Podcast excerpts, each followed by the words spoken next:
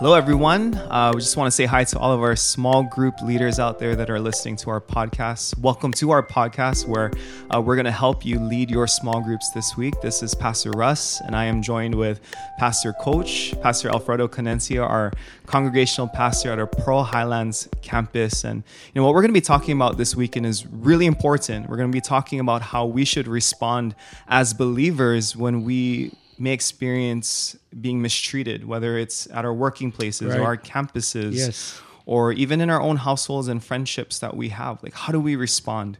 You know, this weekend we were looking at the life of David, and he experienced moments like this as well. So it becomes so very true, relatable.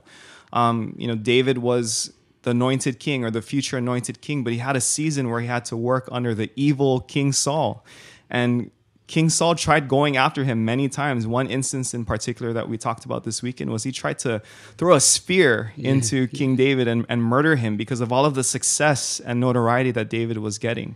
David has an opportunity to get back at King Saul in a cave, but instead of doing that, he chooses not to harm King Saul because he was still the king. He wanted to honor God first and foremost. And I think that becomes really important for every single one of us as well. Honoring God first before anything else, this, despite what we may experience. So, heading into small group, already begin to think how you would be able to navigate these conversations because guaranteed we've all experienced something similar. That's so true, yeah. Um, Pastor Coach, can you give us Yeah. even some things we should consider as small group leaders going into? You know, week? um, this this this is a real good discussion you can have, uh, but you have to be careful as a leader that it's not really a venting session, Mm.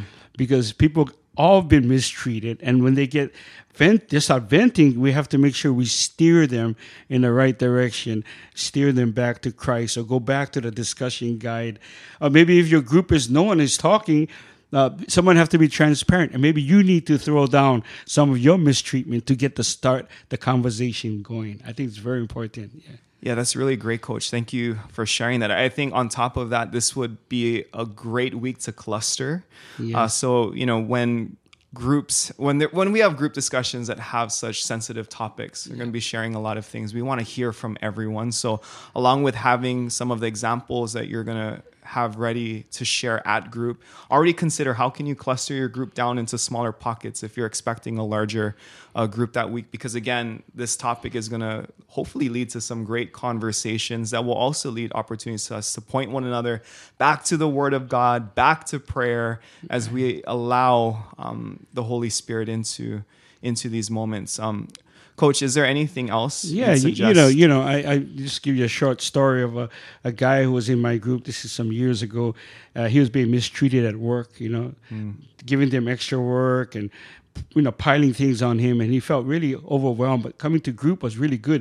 We prayed with him. We, we got to pray with him, encourage him. Now this went on for a year and a half, and uh, you know what? Ha- one thing about God is God will do amazing things. What happened is we have to leave it in God's hand. If we honor God and do the right thing, God will bring the justice to our injustice that we're experiencing. So what happened? That person was removed from work. Wow. And then this guy was actually promoted, you see. But I think God was testing him.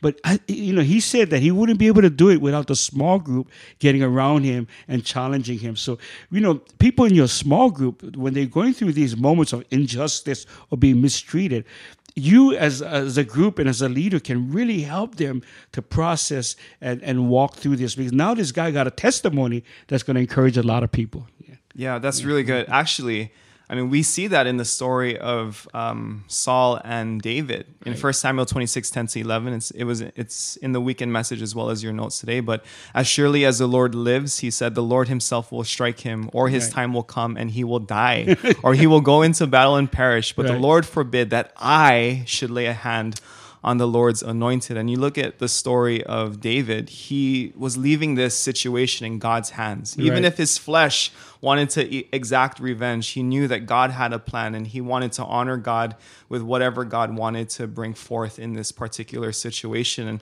I think for many of us, as we go through the different questions that are going to be in the guide, Right. as we have these conversations as we pray, also consider leaving with what, or having everyone in your group leave with what are the next steps? Yes. What are the exact things we need to leave in God's hands? What are the situations? Who are the people?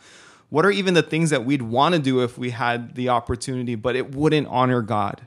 You know, we need people to have those next steps coming out of this weekend conversation, Yes. um, in, or this weekend's message and the small group conversation, because we want to be great witnesses. We want to be men and women after God's heart, the same way that David was. Right. And we can only do that if we choose to lay all of these different things on our hearts Right. that may burden us, that make us feel, you know, certain ways, but in God's hands, knowing that He'll take care of it. you know the thing is in small group we always take down prayer requests you know from the the guys or the women but it's important that we hold each other accountable and the next steps is sometimes we, we have a good discussion and and no one hold each other accountable to god and what god is saying and i find that the small groups that prosper and move forward is that they hold each other in lovingly uh, you know acco- accountability Yes. and I know that I've been held accountable when I go to small group. I'm not a pastor. I take my hat off. I'm just like one of the guys, and I let them speak into my life. And maybe sometimes you, as leaders, you're always doing the speaking and you're encouraging. Let them speak into your life. You'd be That's good. amazed the wisdom that they will share with you. Yeah.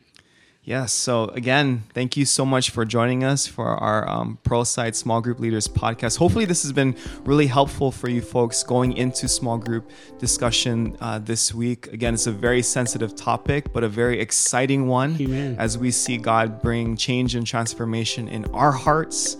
Despite what we may have experienced in different areas of our life, so that we can truly witness and be examples of who God is everywhere that we go. So, again, thank you so much for continuing to lead and shepherd those in your small groups and uh, have a great group this week. All right.